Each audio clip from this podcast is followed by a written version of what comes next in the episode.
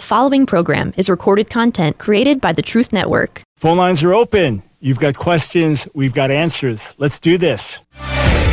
It's time for The Line of Fire with your host, biblical scholar and cultural commentator Dr. Michael Brown. Your voice for moral sanity and spiritual clarity. Call 866 34 Truth to get on The Line of Fire. And now, here's your host, Dr. Michael Brown. Thanks, friends, for joining us on the line of fire. Here's the number to call 866 348 7884. If you're just tuning in, this is the day when you can call in with any question of any kind. There is no subject to be on, so everything can be off subject because it's on subject on Fridays. Bible questions, biblical language questions, cultural questions, theology questions, questions about the Jewish people and Israel anything you want to ask me about. And yes, I got the idea of doing this on Fridays many years ago for Rush Limbaugh's Open Line Friday. So here we go 866 348 7884. You can differ with me on various things. Perfectly fine to call in. We will have a civil discussion. Uh, we will start over in Mexico with David. Welcome to the line of fire. Hey, Dr. Brown, I appreciate you taking my call. Um, long time listener, the second time I've called, and just really enjoy um, all of the wisdom that you bring to the body of Christ. I really appreciate it. Well, thank you, sir. Um, so, so my question is about Acts chapter 15, verse 20, uh, mm-hmm. uh, where it says in the um, that that the Council of Jerusalem they decided that they should, you know, write to them, say abstain from things polluted by idols, sexual immorality things that have been strangled and from blood. But to figure out what's the application today. Um, how how do you see that? Because I know that you don't think that Christians, for example, have to keep the dietary laws of the Old Testament. Mm-hmm. How does that apply today? Right. Uh, most people don't ask how it applies today, which is really an important question. So, for the context, all the first believers were Jews, and there were customary things they did, whether it was out of deep religious devotion or just out of their tradition, that they observed many of, of the laws of, of Israel, and some more devoutly than others. So they would keep the Sabbath, they would observe the dietary laws, and things like this. Now, you have Gentiles coming to the faith.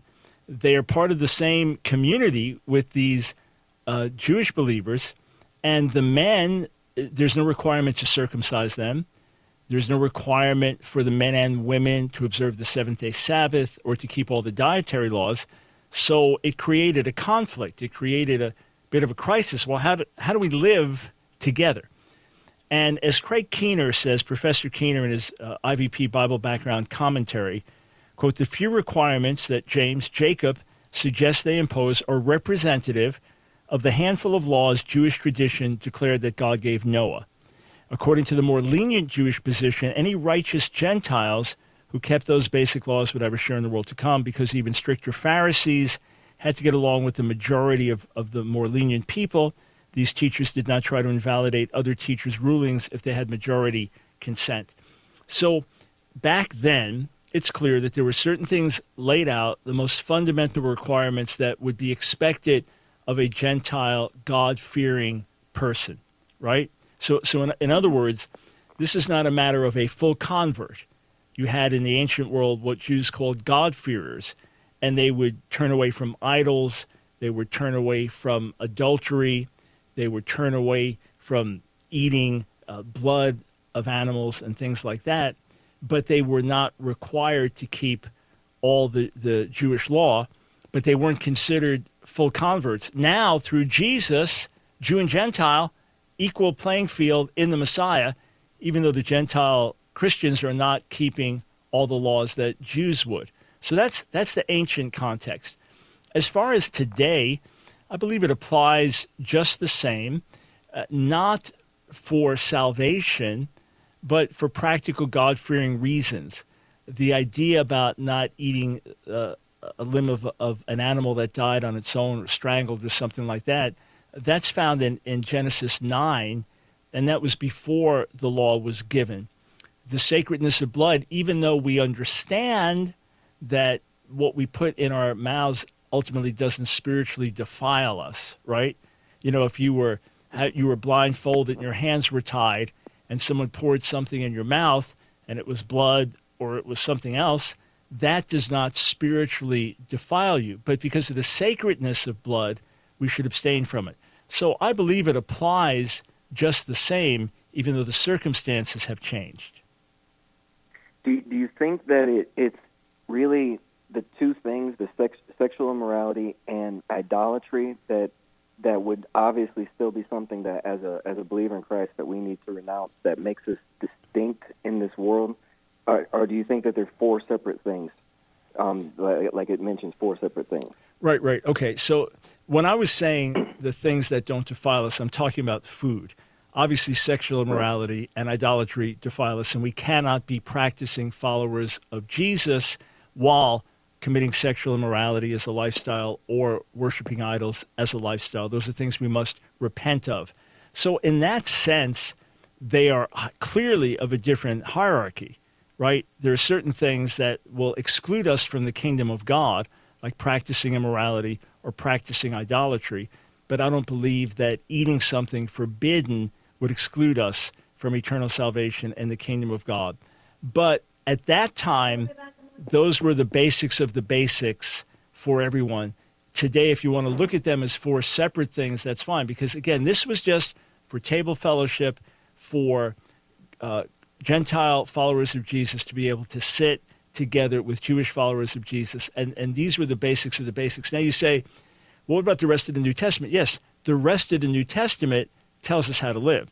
And the rest of the New Testament reinforces uh, sexual purity, reinforces uh, worshiping one God, one God only. It does not make a major issue of food laws or food regulations in the rest of the New Testament. So there's definitely a, a more important and a less important.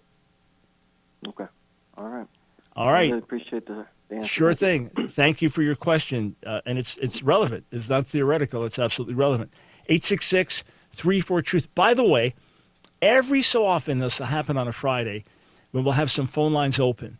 Uh, we had it yesterday, and then uh, it was too late to take calls with a bunch coming in at the end. But if you call in now, uh, many times before the show starts, we have all, all the lines lit up, but we have some open lines now. So it's a great time. If you're able to call in, got a better chance of getting to your question over the course of the show. Uh, let's go over to Patrick in Rock Hill, South Carolina. Welcome to the line of fire. Hey, Dr. Brown, it is good to uh, to have a moment to speak with you. Um, I wanted to reach out today. I had a question for you. It's actually uh, related to uh, some things you've dealt with in the past and some things that you and I have conversed about uh, off the air as well. I, I wanted to ask about the concept of Shekinah glory. Now, recently, there's been a lot of conversation that I've been involved in, uh, some conversation that you've spoken into regarding the use of feminine pronouns for God. Uh, there's mm-hmm. been academics and writers that have been promoting that, and so you've handled that so beautifully in a lot of a lot of your writing and in your. I think you had a whole show dedicated to it. In fact, uh, kind of inspired by one of our conversations. That said, um, recently there's been a resurfacing of the idea that the Jewish concept of Shekinah is uh, a reason that it would be proper and almost only proper, according to some, to use she or her for the Holy Spirit in an Old Testament context. Now, um, that to me seems a little confusing, but it seems as if um, the language is being used as a hiding place uh, for bringing in this concept of the feminine pronouns for God. And then sometimes the mystery of Jewish tradition can be used to conceal things. And so, being Open Line Friday, I thought, who do I know that could answer a question about both Jewish tradition and the language yeah. and uh, could help us out? So, you're the guy. So, what are your thoughts on Shekinah glory and that concept of that being a reason to refer to the Holy Spirit as she? Sure. So, let's, let's first look in Jewish tradition and then in, in Scripture. So there are thousands and thousands and thousands and thousands of recorded prayers in the Bible, uh, and and in Jewish tradition, and, putting them all together. And you will never find in Jewish tradition where people pray to God as she. He is our Father and our King and our Lord, etc. So masculine pronouns are used. Now we understand that God transcends gender and cannot be put in our biological categories, but he revealed himself to us as the Heavenly Father and the Father of Israel, who cares for us like a mother, like Paul said about himself, that he, he cared for the Thessalonians like a nursing mother, but he was not identifying as transgender in saying that. So, Jewish tradition, you have the Shekhinah, which is the manifest presence or the earthly presence of God. And you don't have that noun in the Bible, but you have the verb shachan, which is to dwell. So, for example, in Exodus 25, uh, Moses, God tells uh, Moses, "Vasuli mikdash, have them make for me a sanctuary, a holy place, v'shachanti v'tocham, and I will dwell in their midst." Now, in Jewish tradition, this is not in the Bible. Nowhere in the Bible is the Shekhinah specifically identified as such. But in Jewish tradition, the Shekhinah uh, represents God's presence on the earth and also some of his motherly aspects. All right, so this is the tender side of God with his people in exile and things like that. But these are just various aspects of God. Like God can compare himself also uh, to, to a mother caring for her children, while he is revealed as Heavenly Father and never once prayed to or referred to as the Heavenly Mother. And, and that's important because as Father, he's the, the origin and the source of all things. In the same way, if we now want to look at, at specific aspects of Bible and Jewish tradition, the Holy Spirit in Hebrew Ruach HaKodesh is never spoken to or addressed in feminine terms. And in later rabbinic literature, there are no prayers to a she.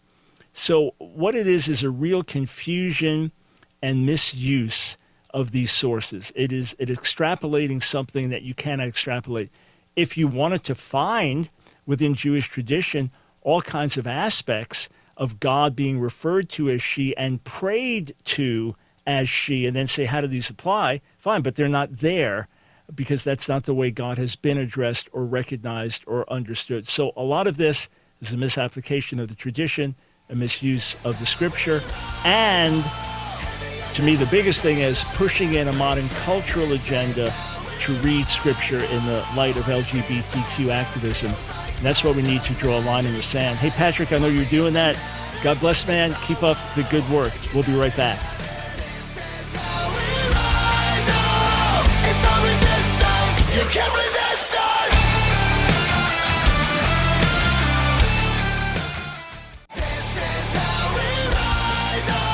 It's The Line of Fire with your host, Dr. Michael Brown. Get on The Line of Fire by calling 866 34 Truth. Here again is Dr. Michael Brown. Thanks, friends, for joining us on The Line of Fire. 866 34 Truth is the number to call. You've got questions, we've got answers. Hey, just a reminder my newest book, The Silencing of the Lambs The Ominous Rise of Cancel Culture and How We Can Overcome It, excuse me, filled with divine. I get choked up talking about the new book, filled with divine strategies, things you can put into practice, as well as eye opening data. I really believe this book will bless you, will stir you, will encourage you, will embolden you. Yeah, I really believe that. You can still pre order a signed, numbered copy. We're coming to the end of that window by going to askdrbrown.org. askdrbrown.org. Can I encourage you? Get a couple of copies, one for yourself and one for your pastor or for another friend. And if you want uh, want us to sign them to multiple people, because each one is signed a number, just let us know who we're signing it to, and we'll do it personalized for each one.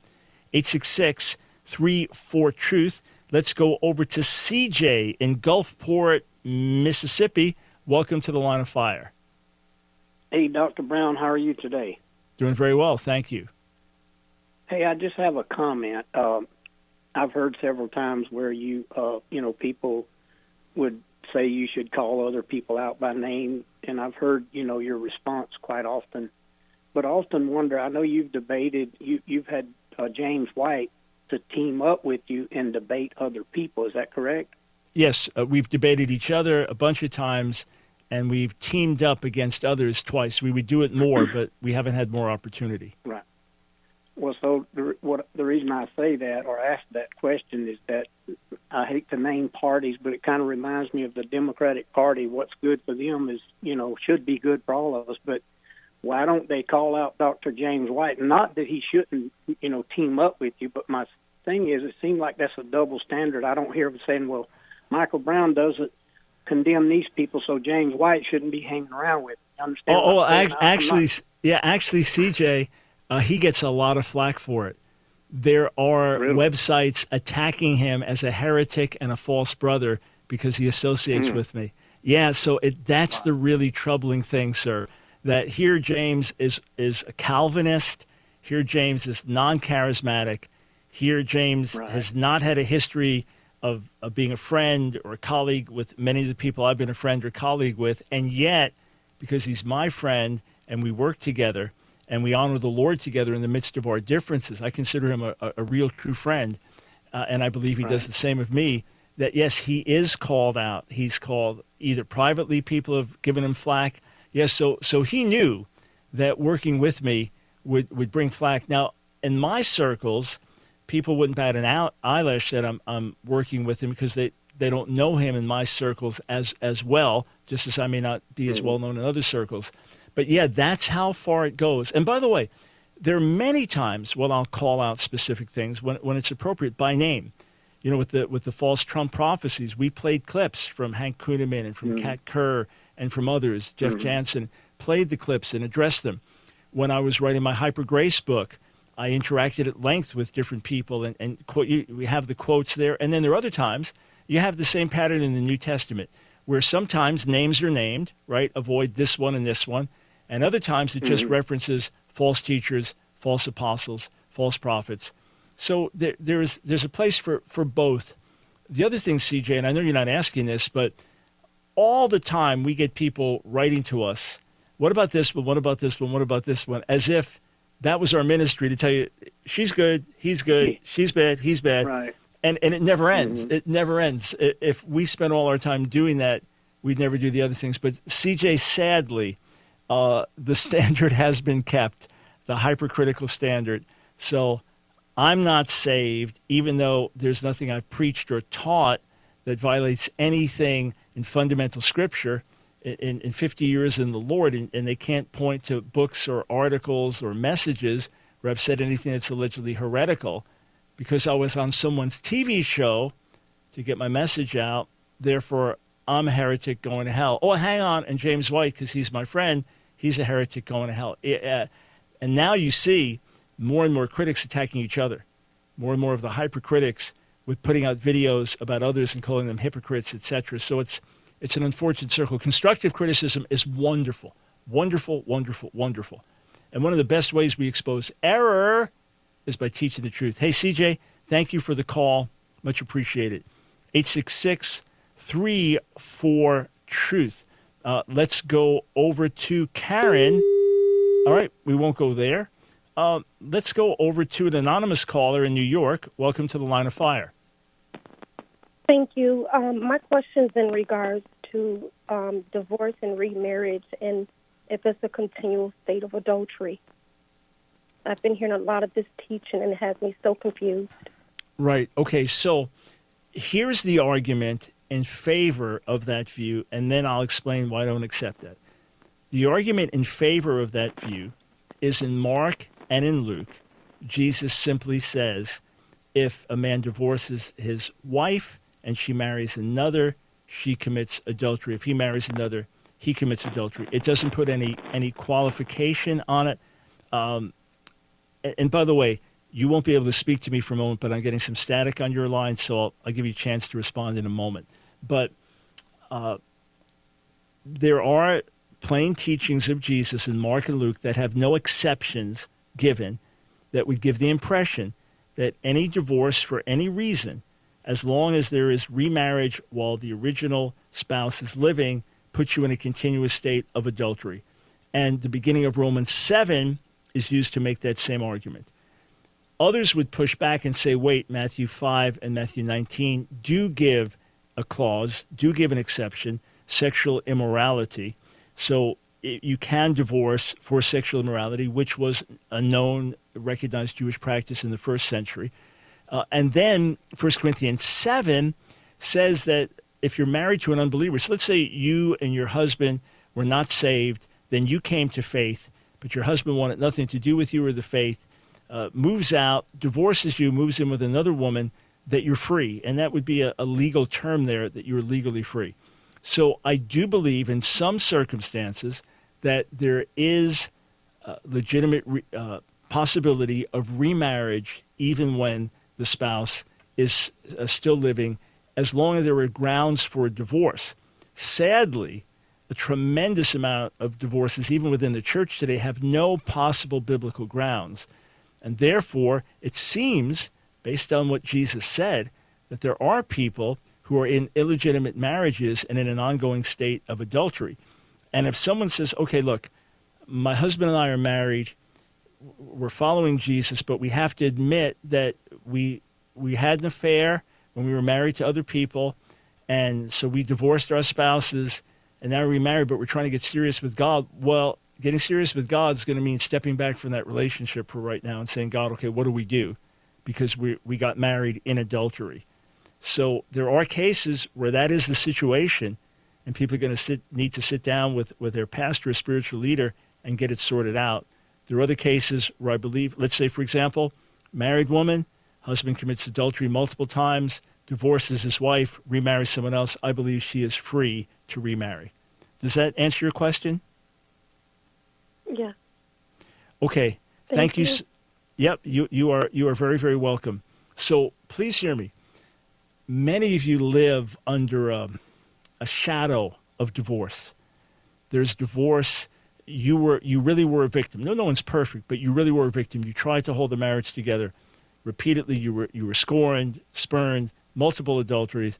The person has left you. They've remarried and there's that stigma i'm divorced i'm divorced even though you wanted to preserve the marriage and even though adultery was committed against you the first thing is in jesus let the weight lift off because you're forgiven for your shortcomings but the divorce was not your doing in any case and someone did that to you so receive that cleansing and wholeness and i do believe if, if you study scripture and say I, I believe i'm free that remarriage is a possibility. The key thing, just be sure that you understand what Scripture says before moving forward. Hey, thank you for that call. And and those who find themselves in a situation where you think, well, I, yeah, I mean, we really didn't do it right, and we didn't have legitimate grounds for divorce, and now we're married. What do we do? Well, step back and say, Lord, we just want your will, what, whatever that means. 866 34 Truth. Let's go to Robbie in Tulsa, Oklahoma. And I may have to answer your question on the other side of the break, but go ahead and get it out. Hey, hey, Dr. Brown. Hey. Hey, it's Robbie from um, BRSM. Love you, man. Um, awesome, man. Question. Awesome. Good, Good to, hear, hear from you, buddy. Good to yeah. hear from you. Yeah. Uh, my friend has a question for you. I think it concerns Leviticus 25, 8 through 55 about the year of Jubilee. She was wanting to know what the current or upcoming year of Jubilee is. She wanted understanding of that from Leviticus, I believe. Right. She wanted so, to ask you that question. Yes, yes, sir.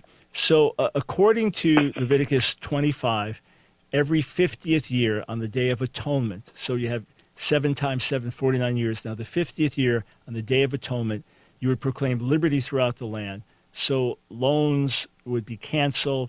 If you're an indentured servant, so a servant for life, you would go free uh, if, if you had lost your land because of debt to someone else, it would be returned. There's no record of that actually being kept in biblical days. And we actually do not know for sure, even in Jewish tradition, when it's happening today. So there are seventh year Sabbath laws that, that many religious Jews in Israel seek to practice, but no one knows for sure where to date it and where that should be. So Jewish tradition may come up with some ideas, but actually, when it applies today, we don't know. We know from Luke 4, Jesus spiritually puts it in motion, proclaiming liberty, freedom, forgiveness of spiritual debt in Him. Hey, thank you for the call, man. Great to hear from you. You can't resist us!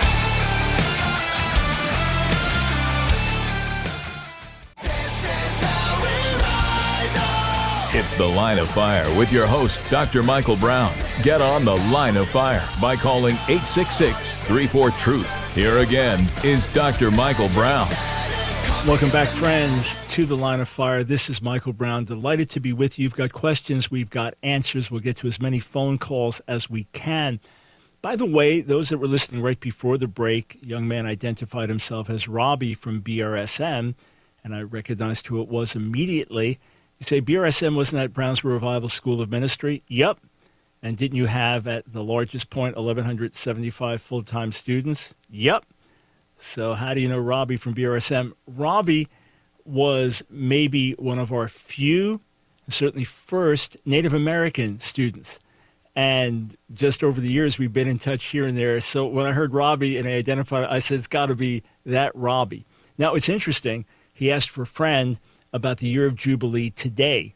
So, during the break, I pulled up a website. So, this is Chabad, ultra Orthodox Jewish website with tons of information, but all from an ultra Orthodox Jewish perspective and highly revering their their founder or their, their last great rabbi, Rabbi Menachem Mendel Schneerson, who died in 1994 at the age of 92. But here's what it says in short the answer to your question is that the Jubilee year is currently not observed or commemorated. And then it goes down through the belief that in biblical times it was, etc., which, which I see no evidence that it actually was. But then it says, and now for the answer to your question at the end, when is the next Jubilee year? We eagerly await the day when God will bring our entire nation back to our homeland, including the 10 lost tribes, and we will again resume observing the Jubilee year as well as so many other mitzvot commandments which we're incapable of performing until that awaited day. So again, there is no 50th Jubilee year that is observed in Israel, and there hasn't even been an attempt to, of course, being out of the land through the centuries. This is a land based commandment. 866 34 Truth. Let's go over to Stephen in Tampa, Florida. Welcome to the line of fire. Hey, Dr. Brown. Thank you for taking my call. I wanted to first say, you know, you've been a real blessing in my life. I've gone through four years of college, a four year internship, and now I'm married. And all throughout those years, you've been a, a real encouragement to me, so I appreciate you. Well, thank you so much. Glad to hear that. Um, I w- my question is: Is the God giving us the ability to have a memory? You know, I actually been thinking about that and reflecting on my life, and then it kind of just simply dawned on me. I'm like, man, it's it's a real blessing to be able to reflect on the past or things that have happened, and you see the power of memory and the power of things happening in people's lives. I mean, you definitely see that in Jesus reflecting back to the Old Testament, all throughout the the Bible, the power of of God giving us the gift to uh, remember something, you know, that happened. And I just kind of wanted to get your uh, uh, opinion, maybe you know why that might be, because I mean I could think of a thousand reasons, but Sure. it just seemed very, very special. Right. So, first, on a functional level, we couldn't exist without memory. Uh, I mean, how do you know how to communicate? How do you know what words mean? Uh, how, how do you know how to drive a car? Uh, how, do- how do you know what, what food to eat or not eat? What's poison and what's not poison? Uh, how do you learn anything? So, obviously, just to exist, we have to have memory. Look, when, when someone wakes up uh, from some brain trauma and, and they have amnesia, complete amnesia. They have no idea who they are. They're, they're as human beings, like, who am I? What am I? So on that level, just to function, just to, to live in this world, you have to have memory. I mean, even animals remember certain things. That's how they don't just all die out instantly.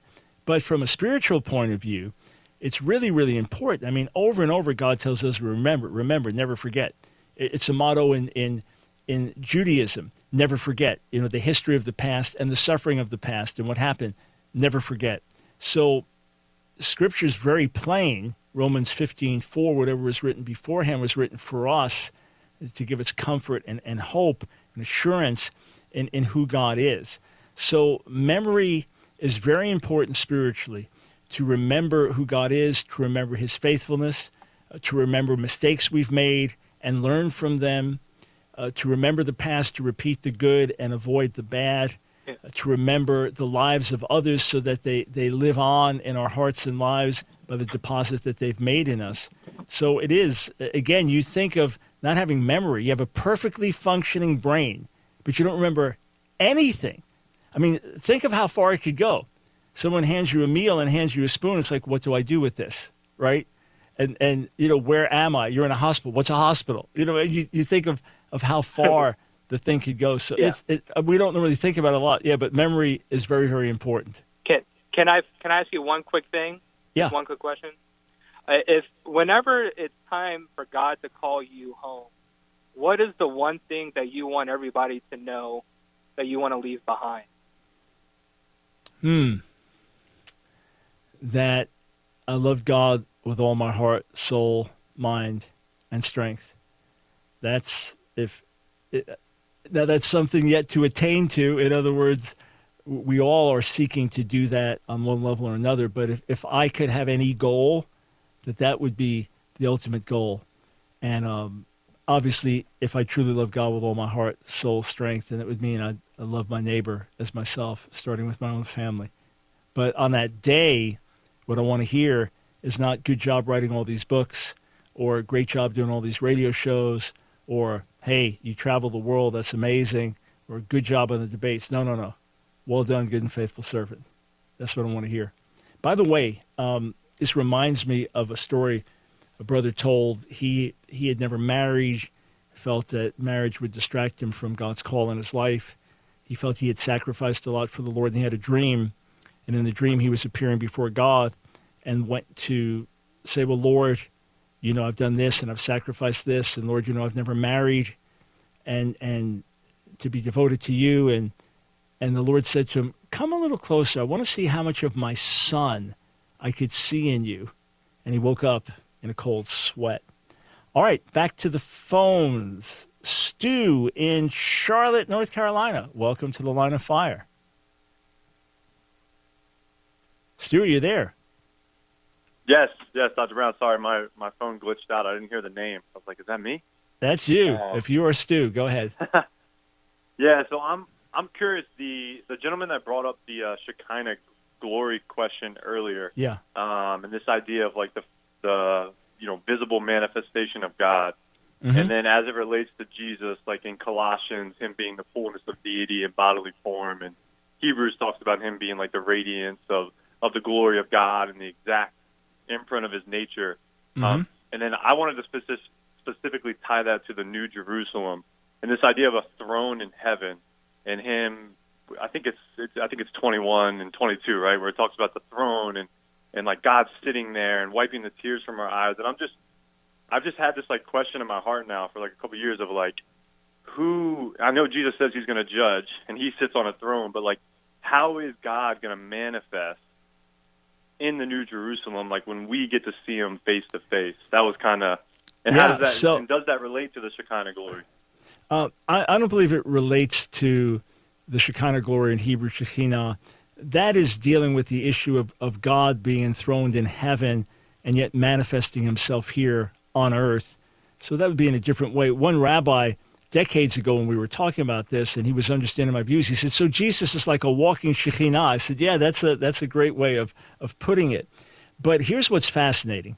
You can ask Christians in eternity, so New Jerusalem being with the Lord forever, do you expect to see Father, Son, and Holy Spirit?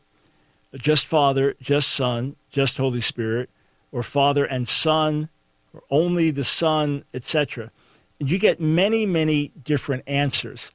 There are no references to seeing the Spirit, which is interesting because his role is to work invisibly behind the scenes and point everyone to the Son.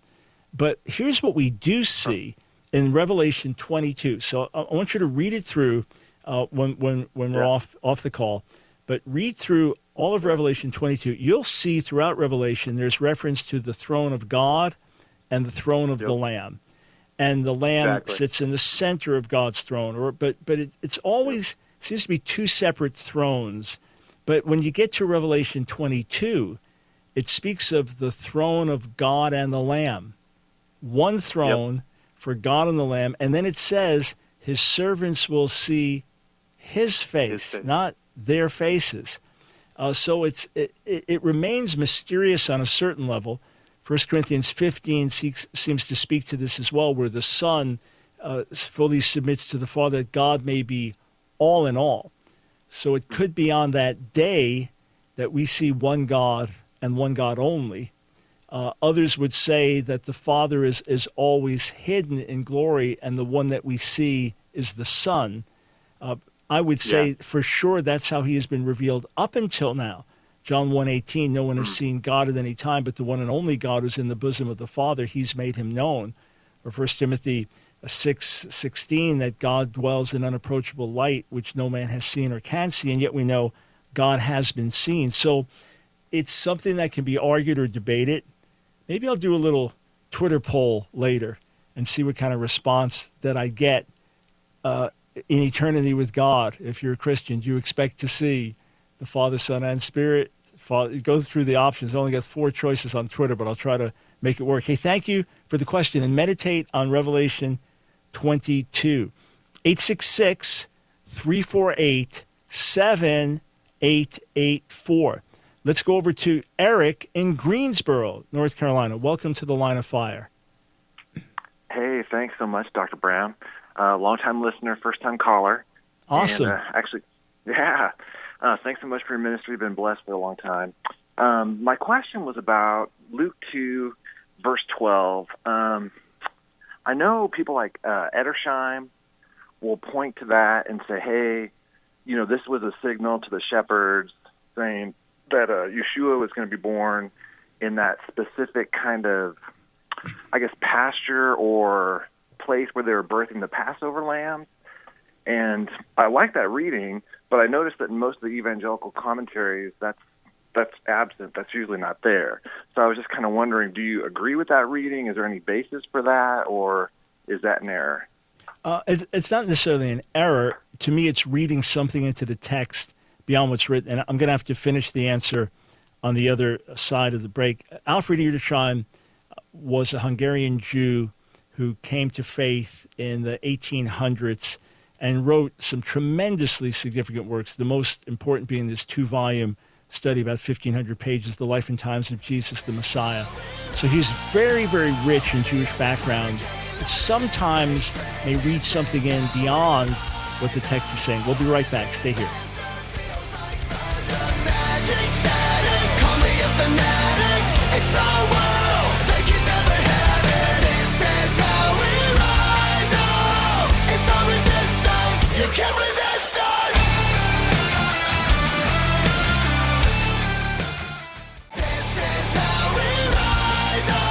It's The Line of Fire with your host, Dr. Michael Brown. Get on The Line of Fire by calling 866 34 Truth. Here again is Dr. Michael Brown.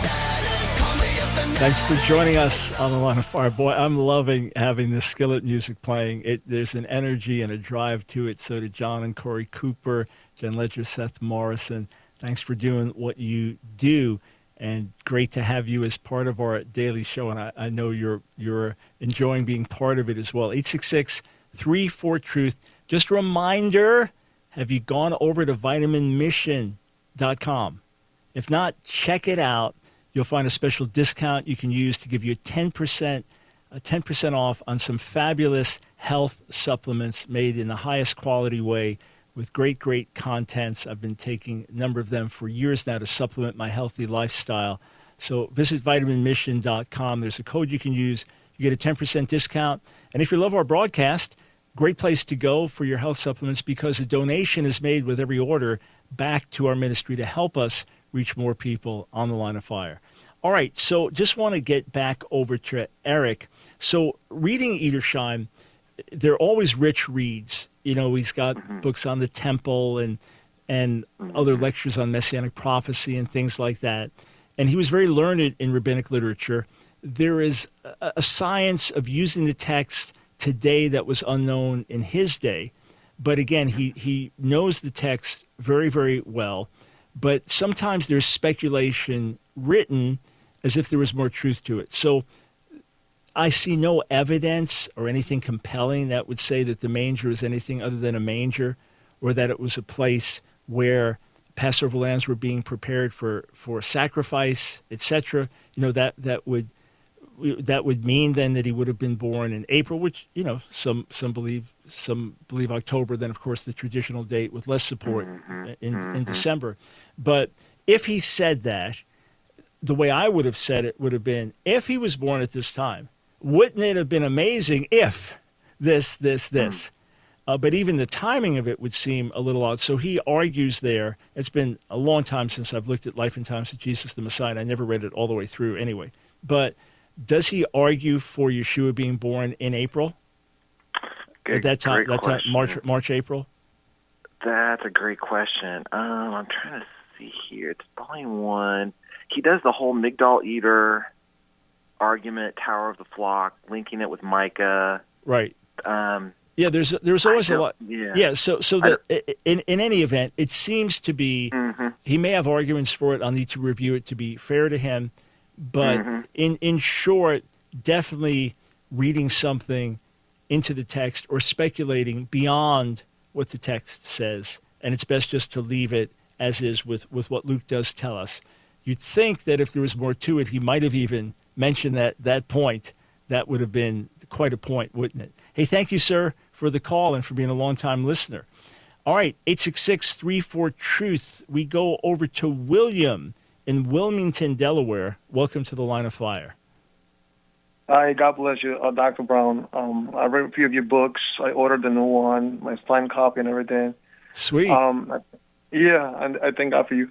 Um, I have a question. I, I'm 50 years old. I was 23 when the Pensacola, Florida um, revival took place. I was skeptical um, about it, so I missed it. You know, um, I regret it. Um, I got I have two questions about. It. I, I I researched the the the, the revival. It, it, was- it's genuine. It's awesome. Um, I wish I was there. Um, I'm from New York, by the way. Um, so um, and I wasn't York when that happened. My I have two questions. Um, how why did it end? Right, number one, and um, what mistakes were made um, that that you uh, advise that they won't Mhm. happen in when it happens again? What, what mistakes you know, Yes, sir. there? And, yeah. Right. So, so the Brownsville revival was called by church historian Vinson Synan the longest running local church revival in American history, and it it began Father's Day of 1995. By uh, 2000, it was it was waning. Now, interestingly, uh, early on, I was talking to David Wilkerson, and he said the smartest thing you could do was raise up the school because the life of any revival is going to be four or five years, which basically was how long this went. And revival, by its very nature, cannot go on forever. It, it, the, the point of revival is, is to get us back to where we're supposed to be, kind of with a jolt. It's, it's almost like if you're 50 pounds overweight and in four months you lose 50 pounds, well, well now you want to live in a way that you can maintain healthily at that point. So revival takes us from a point of being compromised or lukewarm or discouraged or lacking power or intimacy with God, takes us to a place of being absolutely on fire, burning bright. Now the goal is to continue to live with fire, with passion, but the intensity of revival, you're, you're talking about, I can say in, in my own life, that between being in the services, teaching at the school, traveling, speaking, writing, other ministry related responsibilities, I was going between 80 and 100 hours a week. So you can only maintain that intensity for so long. Nonetheless, there were ways that the revival ended or waned that I believe could have been avoided. There was a split between John Kilpatrick and me, the, the pastor who was the, the senior leader over everything happening, and me leading the school. There was a split between us. And then, of course, we're reconciled. We've ministered side by side together uh, and endorsed one another's books and things like that. But um, we had a split. And as Pastor Kilpatrick said to me when we reconciled, he said, Mike, if, if we weren't so exhausted, I don't believe the enemy could have gotten in. So exhaustion was definitely one issue. Uh, how do you pace yourself better? Can you involve more people on, on a team? Can you cut back from other activities? That's, that's one thing. Uh, some felt that we spread ourselves too thin. Uh, Steve Hill would not take any preaching engagements at all. He had thousands of them would not take any during the revival. Uh, I would take maybe one out of 50, but I was still out a lot.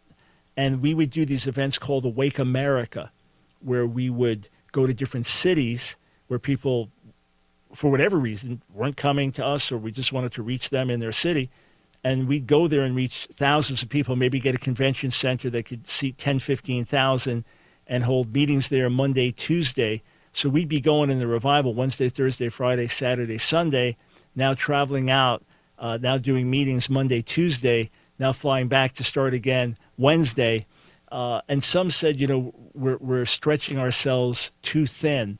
Uh, that that was again part part of it as as well.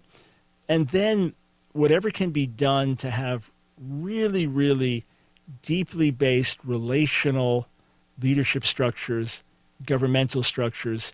Uh, as it is, God brought different people in together. And I used to joke with the guys in the midst of it hey, the, the greatest miracle of the revival is that we all get along so well. Because in the, in the midst of the tension, the attack, and the criticism, and the misunderstanding, and you're seeing God move in extraordinary ways. You know, remember the, the lines would form at six in the morning for the doors to open at six at night for the service to begin at seven, and the service would go to midnight, one in the morning, and and that was the level of hunger and thirst. But around the world, around the world, we see the fruit of the revival to this day, as those touched in the revival are bearing fruit as missionaries, pastors, leaders, moms, dad, business people, living exemplary lives and making an incredible impact for Jesus. William, I trust that God's going to do something fresh and even greater in the days ahead, not just in one location, but in thousands. May we be ready may we be found worthy. Thank you, sir, for the call. God bless. All right, let me try to get to one last call. Baptiste in Atlanta, Georgia, welcome to the line of fire. Hello, Dr. Ma- Dr. Brown, you can hear me? Yeah, yep. Okay, um, I actually wanted, my question was concerning Second Corinthians chapter, chapter 10, well, chapters 8 through 11, actually. Okay. Um, about repentance. Mm-hmm. Um, I do worry sometimes if I have sinned beyond the point of repentance, beyond being able to truly turn back to Christ. Mm. And I was calling to see if you can give me maybe your position on that. Yes, sir. So Paul in 2 Corinthians 7 does describe true repentance as bringing a godly sorrow that leads to life, whereas the sorrow of the world leads to death. Here's the question Mm-hmm. Do you want to serve God? Mm. That's the question. Do, do you want God as your father? Do you want to be with him forever? Do you want him to be your Lord in, in this life? I would say yeah. Okay. Then you have not sinned beyond the point of recovery. The whole Bible, sir, tells stories of Israel's sin and Israel following other gods and God divorcing Israel. And by the law, Israel could not come back because it had married other lovers. And he said, Yet come back, yet come back.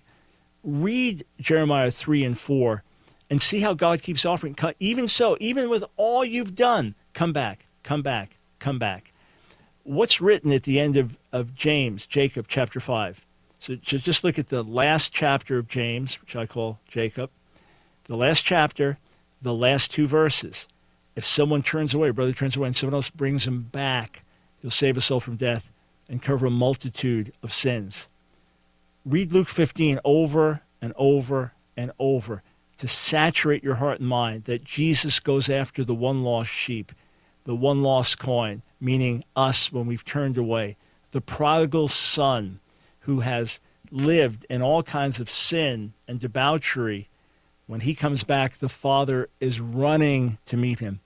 It's either your own mind or Satan trying to lie to you, but God remains forgiving.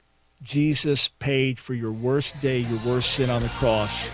And he says, when you're falling short, come back to me. Look to me, not yourself, and I will wash you clean and give you a brand new start. Hey, friends, God bless. Look forward to talking with you on Monday. Until then, go to AskDrBrown.org. Keep busy with all of our resources there.